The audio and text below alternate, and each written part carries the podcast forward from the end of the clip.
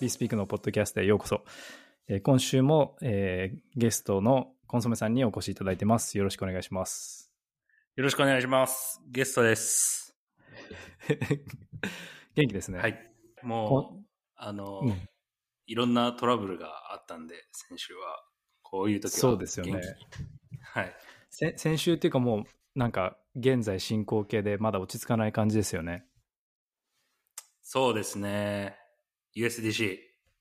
はい。今日はちょっとそれについて、まあ、話していこうと思ってますけど、多分その、ばえっと、何が起きてるかとかはもう皆さん大体知ってると思うんですけども、えっと、コンソメさん、簡単にサマライズはい。していただけるあと助かります。。そうですね。まあなんかマクロで見ると、まあアメリカの政府の、えーまあ金利利上げ、利上げ、金利で起きてる事象なんですけど、まあシリコンバレーバンクという、えーまあシリコンバレーでいろいろやってた、いろいろやってたというか、銀行、シリコンバレーのベンチャーとか、まあスタートアップがよく使う銀行が、まあ破綻というか、うんえーまあバンクランうん。えー、なんて言ったらいいんですか？日本語で言うと。バンクラウン、取り付け騒ぎ。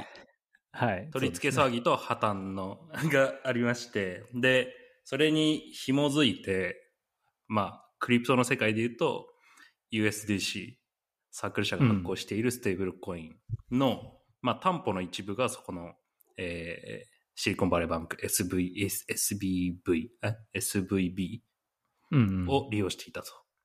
なんで、まあ、ちょっとまあ、芋づる式ではあるんですけれども、USDC も、えーまあ、召喚騒ぎというか、USDC も危ないんじゃないかっていう信用不安が、えーまあ、先週、先週末にってことですね起。きてましたと。はい。すいません、いきなり振っちゃって、ありがとうございます。あいやいやつさっき全然、これよ、ついさっきというはか、まあ、ついちょっと前に、あの、US 政府が、えー SBB も、えーその後に倒れた、えーシグネチャーバンクも両方救済するっていうふうにアナウンスをして、で、USDC の方は1ドルのペグ外れていたんですけど、まあ、だいぶ戻りつつある0.98ドルとか99ドルぐらいまで今つけてるっていう状況ですね。でも、はい。完全にこれペグ戻ってないのは、戻ってないですよね、これまだ。まあ、不安とかが完全に解消されるわけではないので、うん。まあ、戻らないとは思いますね。まあ、なるほど0.99とか0.99いくらみたいなのが多分ずっと続くんじゃないかなというのはああ、そういうこ思思いますねそうなんです。ね。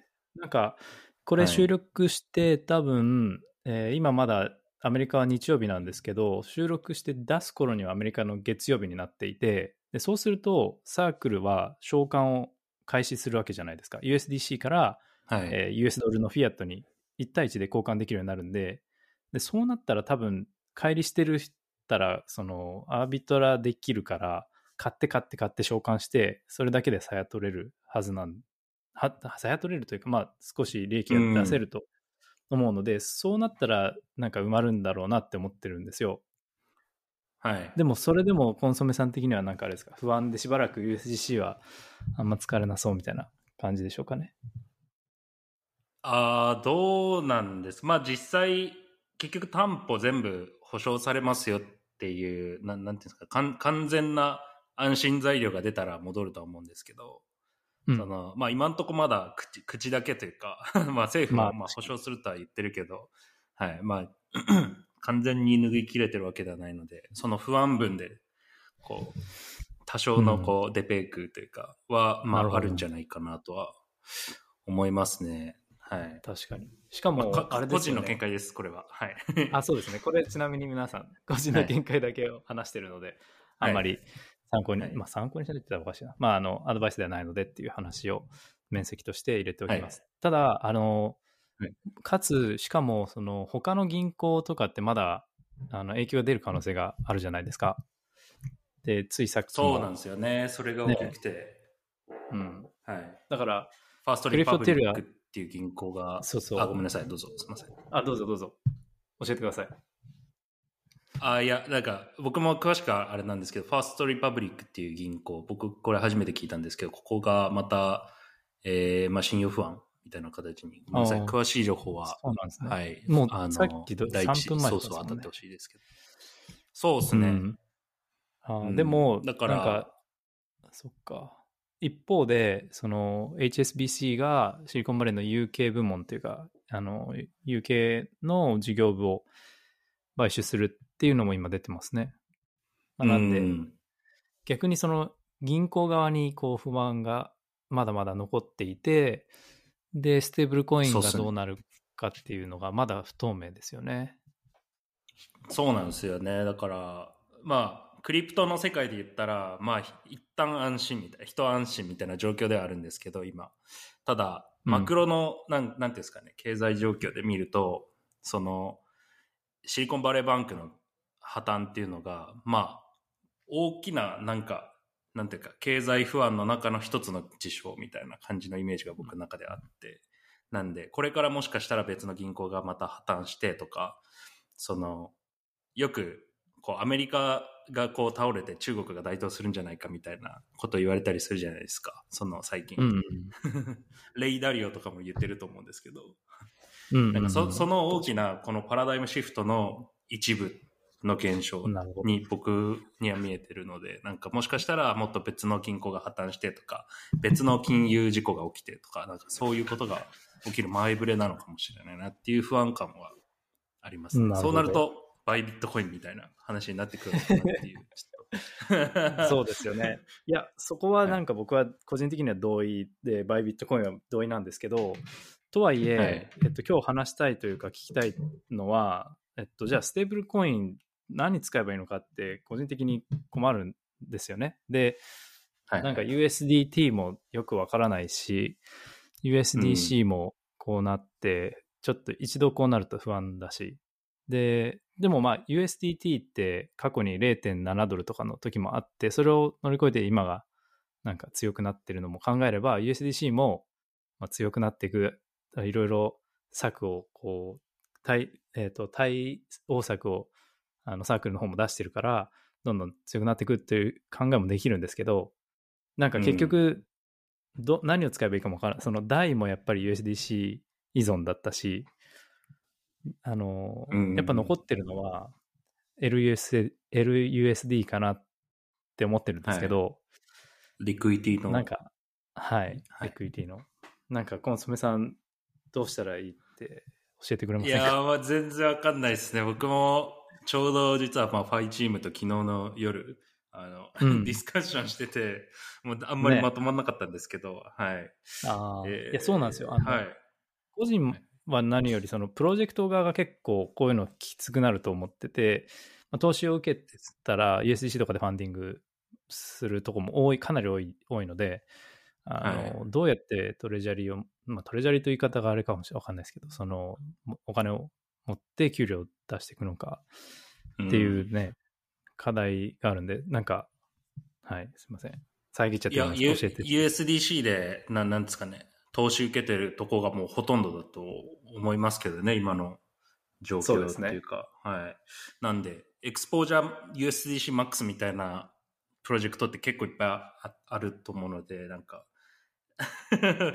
みんなどう考えてんだろうなっていうのは逆に気になりましたね。なんかその、コーヒーさんの意見もちょっと聞いてみたいですね。そうですね。まあまあ、僕は、あ、僕はなんかやっぱりイーサーにしておく。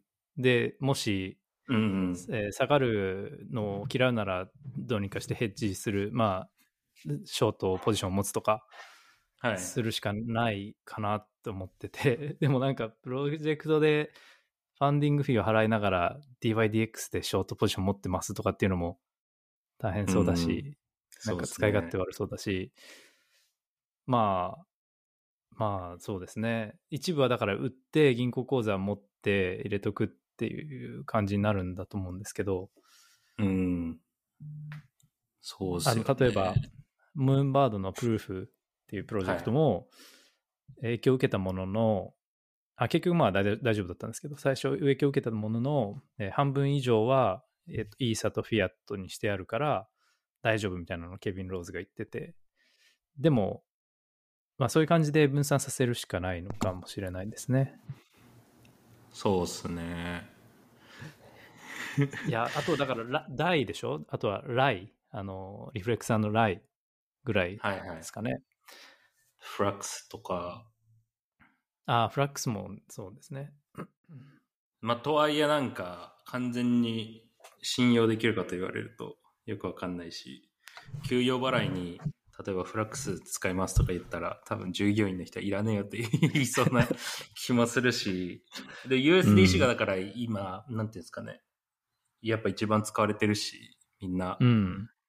うんそうですね。信用してた部分だったんで、だからこれ逆に、あ、ポジションが空いたというか、なんか USDC が支配的になるんじゃないかって流れがなくなったから、なんか新しいのが出てきそうで。うん、あアーサー・ヘイズがなんか中ダラ、中本ダラでしたっけ？なんか提案してましたよね。えー、それ知らないです。なんかどういうものなんですか？かアーサー・ヘイズって、アーサー,、はいアーサーって、えっと、ビットメックスの創業者で、ビ,、はいまあ、ビットコインなんじゃないけど、ビットコイン超をしてる人なんですけど、はい。なので、ビットコインの、えっと、デルタニュートラルポジションをうん。元にした、えーステーブルコイン。だから、はい。ビットコインロングとショートの、こう、ポジションをはい。担保にして、うんえー発行するみたいなのを提案してて、はい。で、まあ、提案なんで、実際に作るかよくわかんないですけど、なんか、そういうのは、まあ確かにいいのかもなとは思いますね。うん。なるほどですね。なんか、結局なんかその USDC って一番信用あったけど、なんかそこが信用不安になっちゃうんだったらもう何やってもみたいな。ななんて言うんだろう、そのなんかどっかの銀行に担保預けてますとか、なんかそういう形が信用できないくなっちゃうのはちょっと悲しいっていうか。です 悲しいっていうか。ね悲しい、はいいや、悲しいですよね。はい。やっぱ、それ、だから、大がもうちょっと、ちょっと方針見直して、あの、スケーリングしにくくなっちゃうんですけど、スケーリングっていうのは、その、流通量が限られちゃうんですけど、もうそのはい担保をイーサとかビットコインだけにするとか、まあ、ビットコインって言っても WBTC になっちゃいますけど、はい。まあ、まあそういうのと、あとはなんかライみたいなのを会話みんなで使っていくっていう感じですかね。うんそうですね。いやまあでも、一旦、一旦落ち着いて、まあ、使えそうなんで、USDC が、その、まあそうですね。はい、プライスがゼロになるみたいなことはない状況にはなったとは思うんですけど、うん。まあ、つ使い続けていいかっていう判断ですよね。そうですね。USDC をこのまま。うん。いや、本当難しい。いや、難しいんですよね。僕もなんか、だから、チームに、なんか、これ、なんか、テザーとかに変えるんじゃなくて、なんか、こう、マティックとか買った方がいいんじゃね？みたいなことを提案したんですよ、チームの人に。したらなるほど。うんいやー、みたいな。えみたいな。ここでそれはマティック？やっぱりはい。ボラテリティがあるからってことですよね。下がる可能性があるし。そうですね。まあ、ボラティリティがあるからっていうのと、まあ、そもそもなんか選択肢として上がってなかったんですよね。どのステーブルに変えるっていうえトピックで話してたーときに、はい。えーそこ、イーサって出出ないんですね、そこは。イーサまあでもって選択肢は出ないですねなかったですね。えー僕僕が、あ、まあでも、提案したら、なんか、いいかもね、みたいな。話になったんですけど。はい。からしたら、なんか、結局、ドルと、まあ、イーサの方が未来のお金だと思うんで、イーサでいいじゃんって、もう、あの、もらう側として、もし、あの、はい。立場としてそのち場にいたら、イーサが欲しいですって言うと思うんですよね。はい。え、イントマックスはイーサ支払いなんですか？いや、そこはなんかよ言っていいのかわかんないんで、あれですけど、はい。でも、あの、いろいろオプションがあありますね。おおあー手継ぐもあり OK だし、イーサもありだし、USDC もありだしっていう感じ。うん。さすがにビットコインとかないですけど、あの、うんその3つですかね。あ、なるほどですね。うん。いや、なんかでこれ、うん、機に、そのなんか、やっぱ会社としても分散して持っとくのが大事だなんだなっていうのはちょっと、そうですね。い、や、なんだかんだだから、その僕、今、その、ビットコインはないって、選択肢に今ないって言ったけど、言ったんですけど、本当は一番いいのは多分ビットコインなんだろうなと思いました。これを機に。まあなんかその、選択肢を持つ上で、ビットコインの選択肢を持っとくべきというか、心は。はい。なんかその、その心は、その心はというか、そのビットコインが一番その歴史があって、せあのセキュリティ的に、そうです。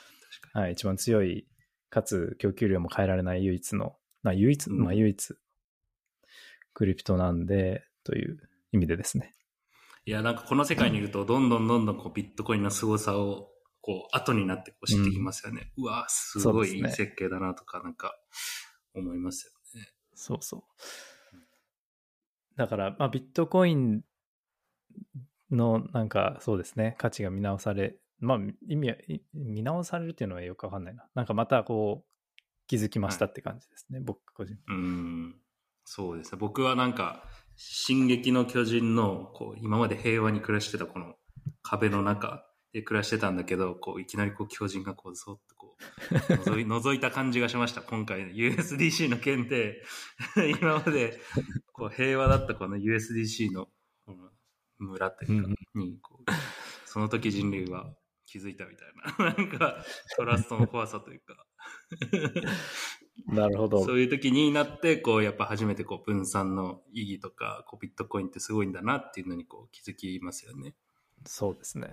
ねあとは、現実的な話をすると、やっぱり LUSD、LS、LUSD とライと、えー、まあ、DAI の見直し版みたいなのをちょっと個人的には、あの、注目し続けようと思ってます。うん。というサマリーです。これきっかけに、ステーブルコインのマーケットとかもなんか刺激されるんですかね？なんか新しい。うん、コンセプトでしょうね。変わりそうでしょうね。ちょうどその先週書いたやつで、えっと、全天候のステーブルコインっていうのを売り出してるプロジェクトが、あの、出てきてて、まあそれもだいぶ前に、1年前にファンディングしてて、えっと、調達してて、ステルスでやってて、GYD っていうステーブルコインなんですけど、ジャイロ。ジャイロスコープ。はい。はいはいはいはい。アルファ界隈では知ってました。あ、はいマジっすか？へーはい。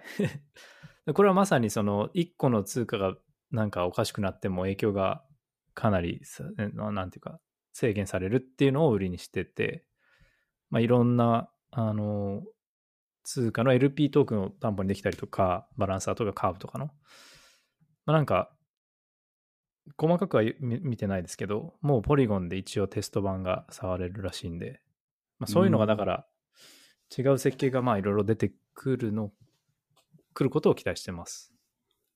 うん。はい。はい。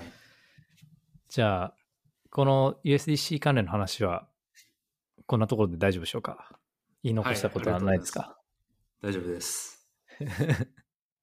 はい。じゃあ次はですね、えーっと、コンソメさんがちょっと触れてくれたというか、挙げてくれたんですけど、アズテックの話ですね。で、アズテックっていう、まあ、ZK の老舗、老舗というか、ZK ロールアップの走りのプロジェクトがあるんですけど、はい。えーっと、これがちょうどさっきぐらいになんか3セット、えーっと、シャットダウンというまで強い言い方はしてないんですけど、あの、既存のサービスを、えっと、閉じるみたいな発表をしてたっていう話ですね。で、これについてお互いちょっとは言いたいことがあるっていうことなんで 取り上げました。で、まずじゃあコンソメさんのなんか感想意見とかありますか、洞察と。ああ、でもなんかかなり界隈では、あの、レジットに活動してたプロジェクトで期待感もあったかなと思うんですけど、えーうんまあなんでこれと廃止するのかっていうところで、まあ詳しいのは出てないですけど、まあ圧力があったと。規制圧力があったんで、廃止しますっていうふうに発表していて、やっぱこの圧力っていうのはやっぱ、並々ならぬ、多分、たトルネードキャッシュ？とかなんかわかんないですけど、なんかその辺の流れとかがあって、圧力があったのかなっていうのは、その GK 系の、なんなんていうんですかね、その、すすえーっと、なんかひ秘匿系の、匿名系の、うん。はい、プラットフォームってやっぱ刺さ、はい、刺されやすいのかなっていうのは、やっぱりまた、実感しましたね。で、あれですかね。これはなんか本当にさっき発表されましたけど、入金が無効になっ、要はアズテックへのデデポジットができなくなったけど、ウィズドローができるように、ウィズドローはできますよみたいな状態、1年間は、えっと、はいシークエンサーが運営されるので、えっと、出勤だけしてくださいねっていう状況ですね、1年の間にで。すよね。うんうんうんあで、それに関してのちょっとカウンター意見いいですか、あ、お願いしま。ますあ、カウンター意見とかし質問っちゃ質問なんですけど、はい。はいこれ、なんか、閉じる理由みたいなの書いてありましたっけ？ちゃんとした。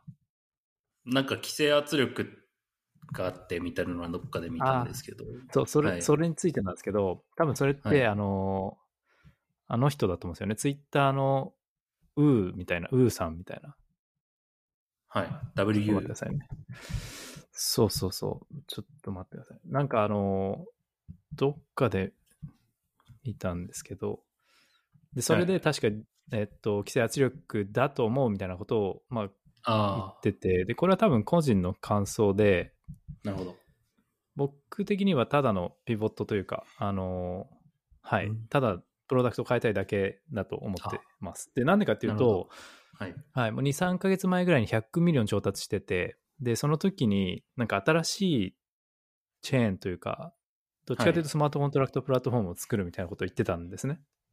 うーん。で、今のってスマートコントラクトのプラットフォームじゃなくて、既存のスマートコントラクト、L1 とかのコントラクトに、えっと、アクセスできるとか、匿名で送金できるとか、そういうなんか、ちょっとしたアアプリというか、ロールアップなんですけど、より、汎用的なプラットフォームにするって、その時からもう言ってたんで、そしたらじゃあもう既存の Aztec Connect とか ZK.Money は、まあ、それはメンテしていかないよなっていうのはもう思ってたので、うん。なんかあんまり規制に屈したっていう感じでもないな。ないんですよ普通にただプロダクトとしてピボットするよっていう。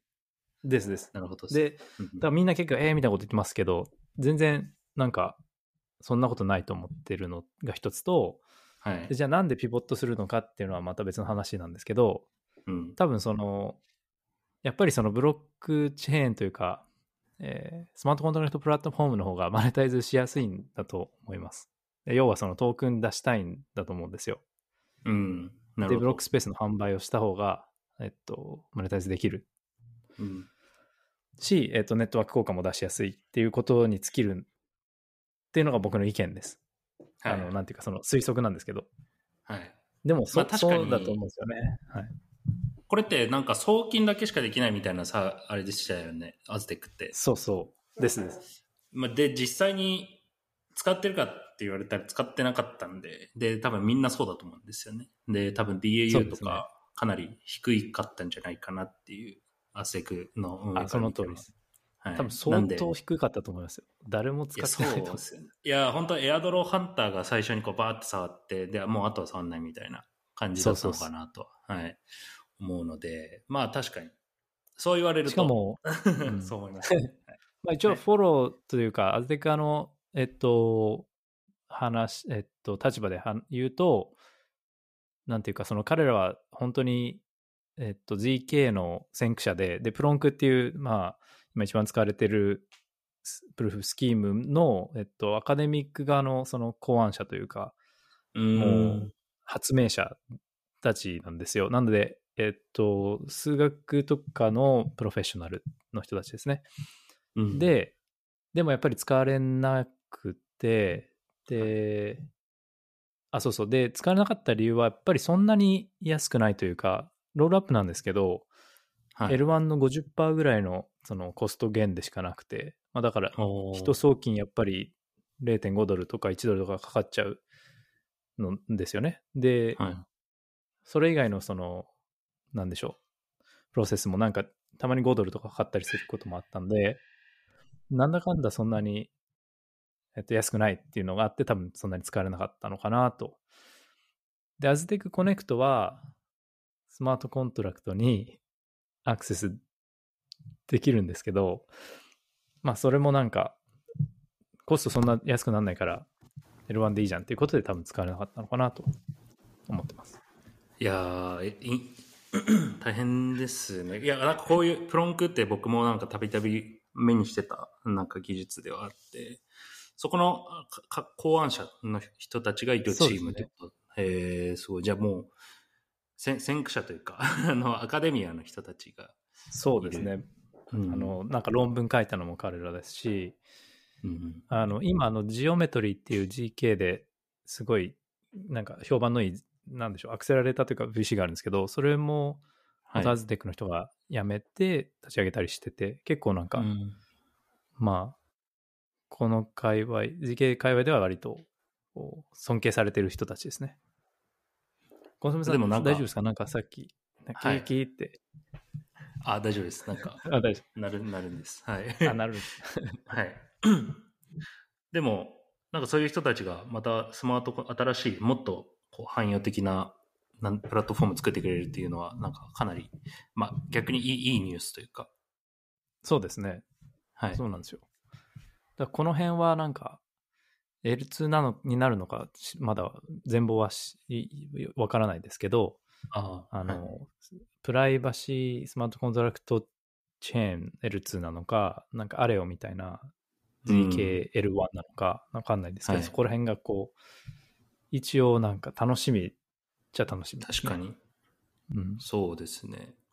なんかそその辺の GK 周りのプラインフラストラクチャーの展開とか、コーヒーさんのこう、なんなんですか、インサイト聞きたいです。ミナとか、それこそアレオとか、あとアイアンフィッシュとかあると思うんですけど、あその L2 じゃなくて L1 としてなんかやっていこうみたいなとことか、あとは L2 もスクロールとか、うん。いろいろあるじゃないですか。なんかこう、こう、どう、どう展開していくのかなっていう。そうですね。いや、正直わからないんですが、はい。えっと、そうですね。今言われて気づいたのは確かに意外と L1 として ZK チェーンって結構ありますね。ミナとかアイロンフィッシュとか確かにあれよとかあるんですけど、はい。でもやっぱり前に2、3回前の放送で僕ちょっと話した通り、なんか L1 よりはやっぱ L2 に集約していく方が長期的にうんサステナブルだと思ってるんで、なんかやっぱりそのバリデータをずっ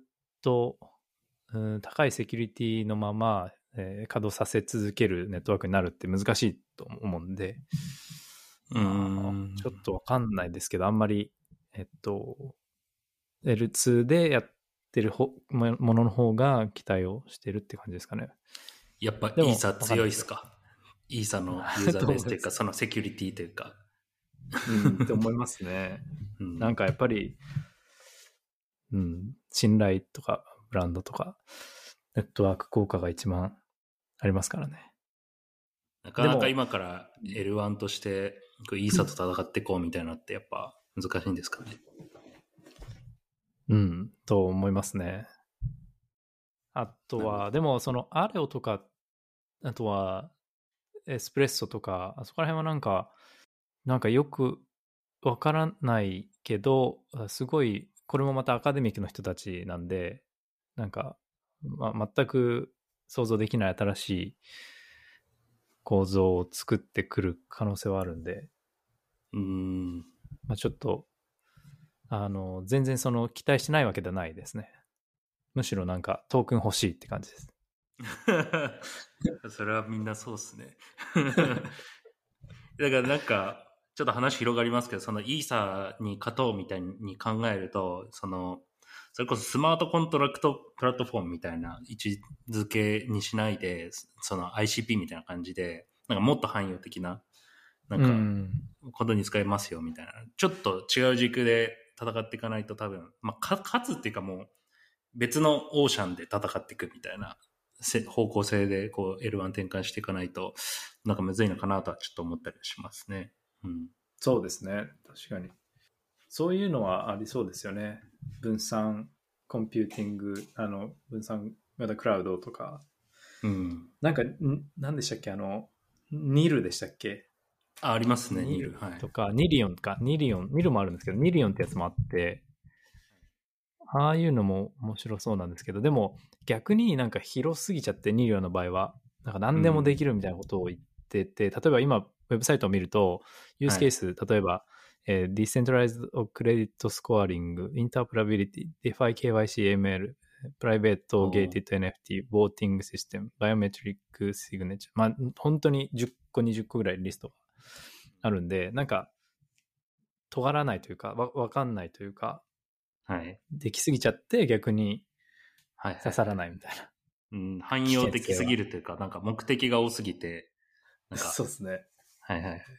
なるほど。まあ、まあでも、いや、そういうインフラはまだまだなんか楽しみなものいっぱいあるんで、うん。そうですそうですね。ねうん。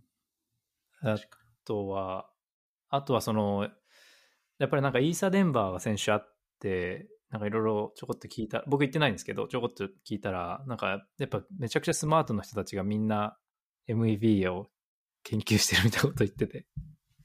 MEB、ああ、えっと、あの、フラッシュボッツとかがやってる。あ、そうです。。そうです。はいはいはい。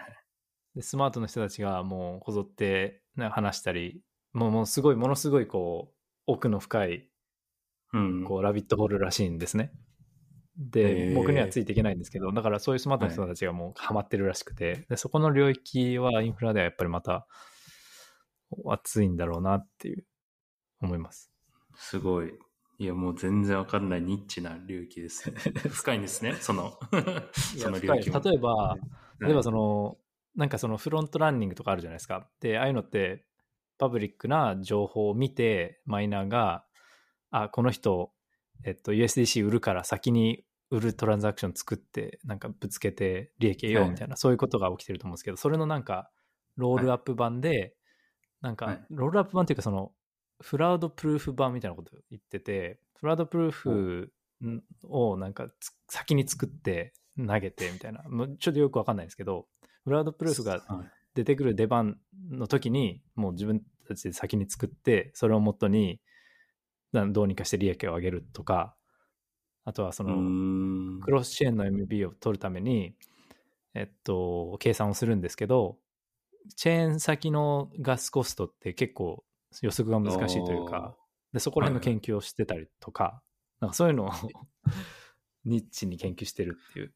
L1 の話だけじゃないんですね。その、え、MEV って、その、やっぱ、今、フラウドプルーフって多分、オプティミズムの、オプティミスティックロールアップの、あの、仕組みの一つだと思うんですけど、とか、あとはクロスチェーンとかっていう、その L2 間の MEV とか、そういうことまで含めて考えられて、スマートな人たちが 考えてることなんですね。ハマってると。すごいなうんハマってて。で、それって MEB、ただお金をゲットするだけの話じゃなくて、例えば MEB のお金をその、もともとはその、バリデータというか、マイナーとか、バリデータに回ってたお金じゃないですか。で、それをユーザーに回すとか、もしくは、えっと、なるほどはい。そうそう、そういう、で、逆にユーザーに回しちゃったら、えっと、バリデータのインセンティブというか、ネットワークをメンテナンスするせインセンティブがどうなるのとか、そういう議論がされてたりとか、で、イーサリアム財団っていうか研究者とかは、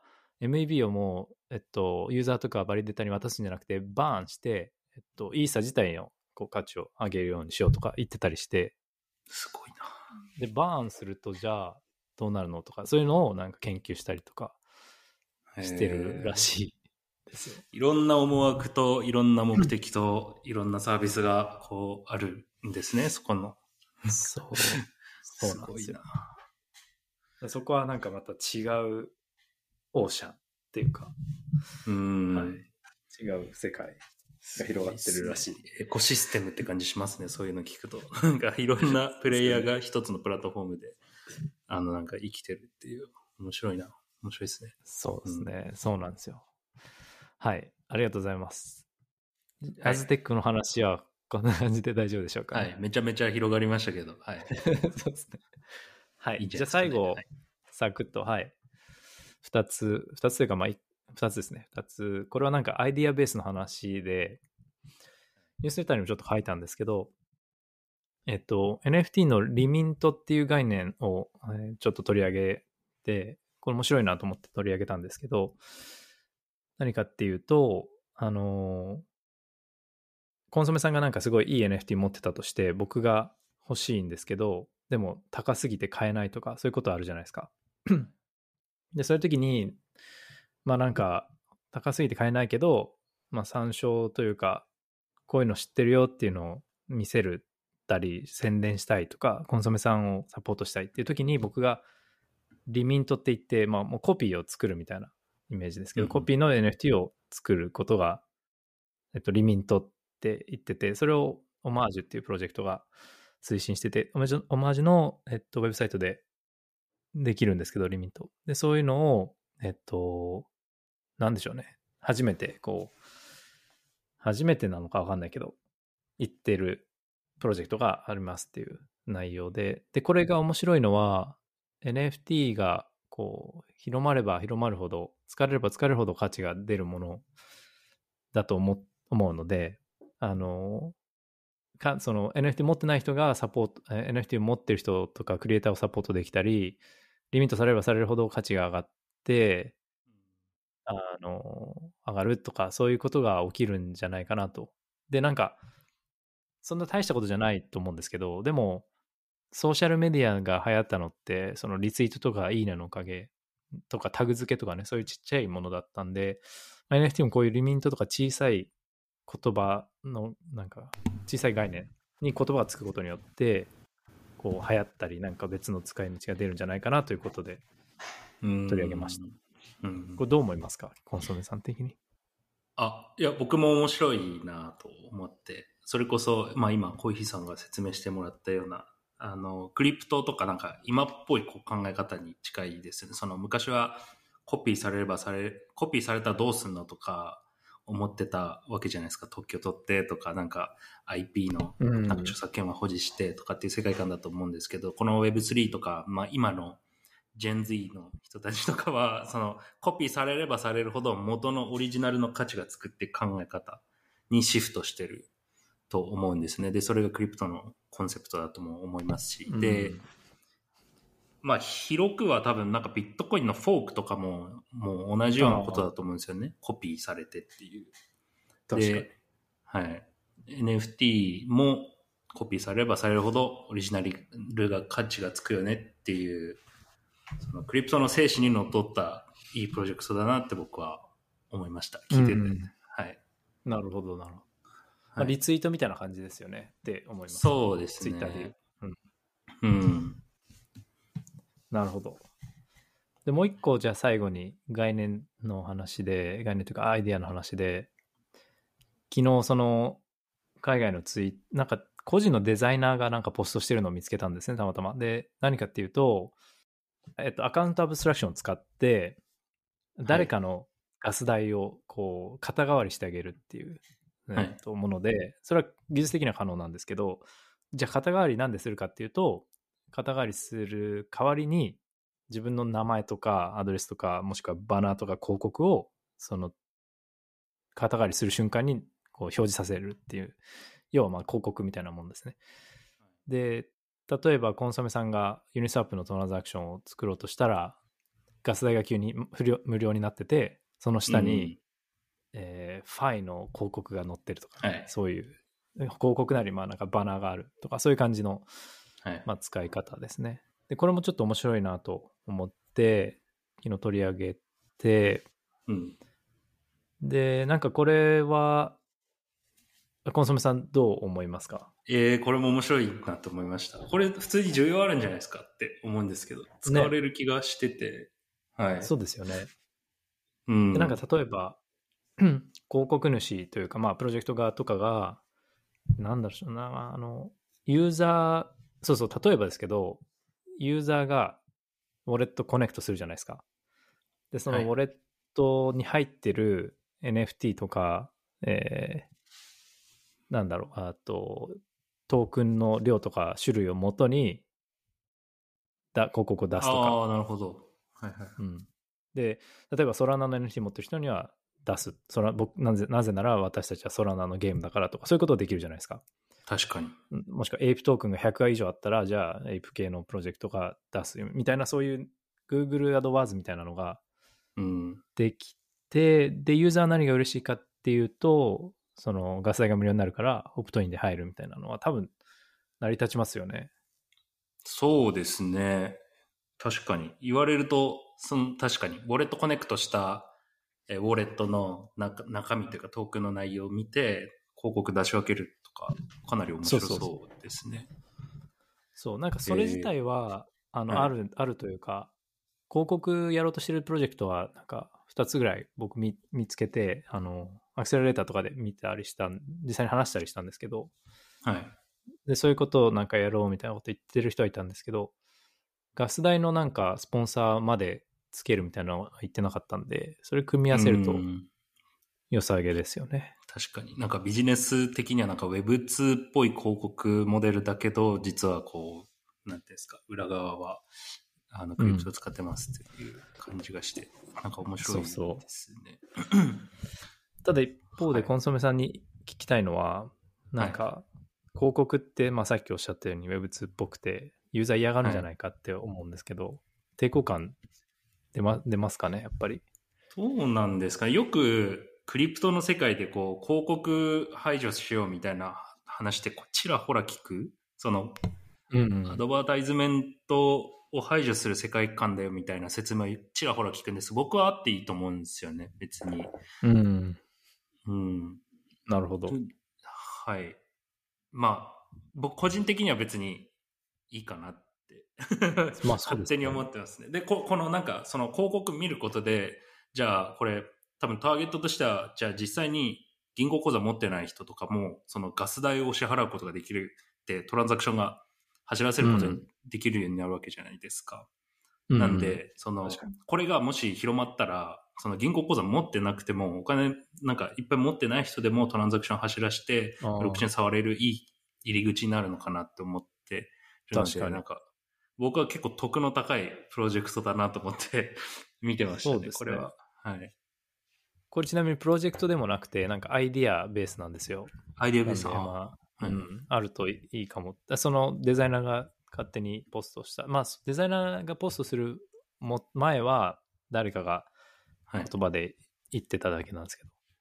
もしかしたらな、僕ちょうど今、なんかスマホゲームちょっとハマってるんですけど、なんか、あの、ゲーム一回プレイするのに、こう、広告とか表示されるんですよね。あ30秒とあ、りますよね。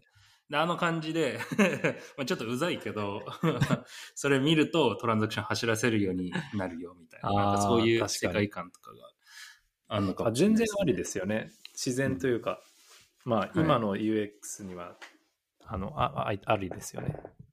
そうですね。うん。クリプト外の、うん、ゲームとか。確かに。僕もなんかたまに、そうですね、ゲームで、なんか WeChat のゲームとかで、あの、広告なり、コンタクトページに行かされて、で、なんかシェアを促される、しなきゃいけないみたいな WeChat のゲームやってるんですか？そうそう、なんか、先輩があの、WeChat のゲームをやってて、い。なんか中国系のゲームですね。で、ちょっと面白かったんで、まあレアキャラですね。WeChat のゲームやってるんですね。そうなんですよ。でも、あの、本命は、あの、キャスターウェイズです。ゲームといえば。お、はい。フリートーンいやもうあっちはすごい時間取られちゃってきついですね、さすがに。そんなハマってるんですか？いや、ハマってない、ハマってるわけじゃないんですけど、その、なんか、参加する上でいろいろやんなきゃいけないことがあって、なんかポイント上げるとか、なんで、あの、競争するとか、なんで、 Discord のサーバー作って仲間集めて、なんか、勝手にそのコミュニティが、あの、僕の島をこう、ガバナンスしてくれてるんですよ、今。ええなんか、建物建てたりとか、コンペティションでなんかいろいろ競ったりとか、はい。で、そこら辺のなんか、なんでしょう、コミュニケーションとかも、まあ、大変なんですけど、一応その、依頼というか、代替したりしてるんですけど、でもやっぱり、ちゃんとやるとすごい時間持ってかれるというか、ちゃんとした国を作るには 大変だなって。すごい、もう、コーヒーさんは国王なわけですね。キャスターエイズで言うと。そうですね、島、いや、ある一一個の島の、なんか、はい。持ち主。まあ、まあみんな島は手に入るようになったんですけど、はい。あの、実は誰でも無料で島は手に入るようになったんですけど、ちゃんとしたなんかリソースがたくさんある、その火山がある島とか、炭素がある島とかいろいろあるんですけど、はい。でリソースのあるものをちょたまたま持っていて、で、なんか20人、最初30人ぐらい、なんか、島人がいたんですけど、だんだんイナクティブになったり、はい、自分の島に行ったりして、今はまあ、10人ぐらいがアクティブで、チームとして、チームとしてやったらまあ、勝ちやすいんで、勝ち、うん、勝ちやすいというか、まあ、コンペで点を取りやすいというか。なんか、そのうち気,、気になることがいっぱいあるんですけど、はい。いいいいんですかね。まあ、ちょっとカットしてください、長かったら。あの、そのなんかリリソースってこうランダムで決まるんですよね、多分その運でこう。えっとですね、はい。いろいろあって、えっと、そうですね、NFT を最初に買った人はリビールの時にランダムで決まるんですけど、本当に本当に一番初期のタイミングで持ってた人は、あの、はい、その時の人は特別限定で割といい、なんでしょう、トレートが入ってるようになってますね。ああ、そうなんですね。なるほど。そのなんか、あとはまあランダムって感じですよね。運、運で。そうです。リソースが決まる。ああ、はい。そそれ、なんかアンフェアだなとか思ったりはしなかったですか？その。ああ、まあランダムそうですね。そこまで、どっちかというと、はい、えー、っと、まあなんか変え、変えるんで、別にアンフェアだとは思わなかったですね。あ欲しかったら買えばいいっていう感じで。供給量とかどうやって決まるんですか？そのリソースの。ああ、これめちゃくちゃ面白くて、あの、すごい参考になると思うんですけど、はい、えっと、そのリソースの最近のアップデートでは、えっと、必ずその需要が、なんていうの、供給が需要を上回るようになってて、えっと、逆かな？ごめんなさい。えっとね、はい、そのコ、コールって日本語でなんていうんですかね、あの、石炭。石炭、そうそう、石炭がこう、毎日はで出てくるんですよ。で、マイニングしに行くんですけど、でマイニングし終わると誰も取れなくなるんですけど、石炭を燃やして他のリソースを作れるんですね。で、そうすると石炭減るじゃないですか。全世界の。はい、で全世界の石炭が減ったらまたちょっとしたら発掘されるようになるっていう感じで、えっと、需要が、その供給が下がったら、ちゃんと発行されるようになってて、でそのレッドは、今は、その、見えないんですけど、それもなんか、世界新聞みたいな、経済新聞みたいな感じで毎日こう見れるようにするみたいな感じで、チャートにも、チャートも今度出るみたいなこと言ってて、まあなんか要は、ある別の世界みたいな、ちゃんとした、あの、メタバースみたいになってて、よくできてます。面白い、ね、あの、だから動的にそこは、はい、えっ、ー、と、変動するというか、1日100個とかそういうの決まってるわけじゃなくて、あの、はいはい、めっちゃ燃えてたら、燃えたらめっちゃ出るし、誰も燃やさなかったら、誰も新しい石炭は出ないみたいな。うん。火山は1日1個とか、ね、まあいろいろそこ決まって、はい、性的に決まってるものと動的に、その、動くものがあって、で、それでなんかアビトラの機械が生まれたりとか、なんかもうもう複雑ですよ。かなり複雑なエコエコノミックゲームみたいな印象です。そうなんですね。うん。へエコノミエコノミクスゲーム。うん、いや、なんか、なんでこれを聞いたかっていうと、ファファイの話につながるんですけど、ファイも考えたんですよ。メタバースを作るぞってなった時に、資源とかどうしようかな。資源作ろうか。今は別に資源とかいう概念ないですけど、最初考えてたんですよ。はい、それこそ、石炭がどうとか、鉄ど鉄がどうとか考えてて。マジですか？そっかそっか。メタバースですもんね。考えてたんですよ。これあんま言ってないですけど、最初本当に考えてて。で、はいはい、供給量どうしようみたいな。で、運営が供給量決めるのっていけてないなと思ってたんですよ、クリプト的に。うんうんうんで、なるほど。はい。で、どういう供給モデルにしようかなと思ったら、やっぱなんか有限のな何かに紐づいて、ビットコインだったら計算リソースに紐づいて供給が決まるとかっていう、えっとな、ステップだったらユーザーの歩いた距離に基づいて何かが決まる、その供給量が決まるっていう、有限の何かの行動に基づいて供給量決めた方がいいんじゃないと思って、うんうん、そしたら僕らも別に決める必要ないし、そのなんか資源とか、その NFT の供給量、僕らっていうのは運営が決める必要なくて、ユーザーのアクティアクティビティに応じて、その供給量決まればいいじゃんって思って、今の設計に至ってますっていう話を。はい。いやでも近いですね、そしたらね。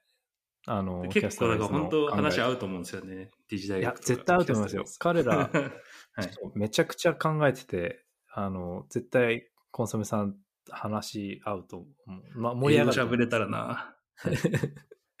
で、あと、それで言うと、そう、なんか、石炭を燃やすと、他のものが作れるって、その、砂とか、えっ、と、何があるかな、あの、粘土とか、いろいろあるじゃないですか。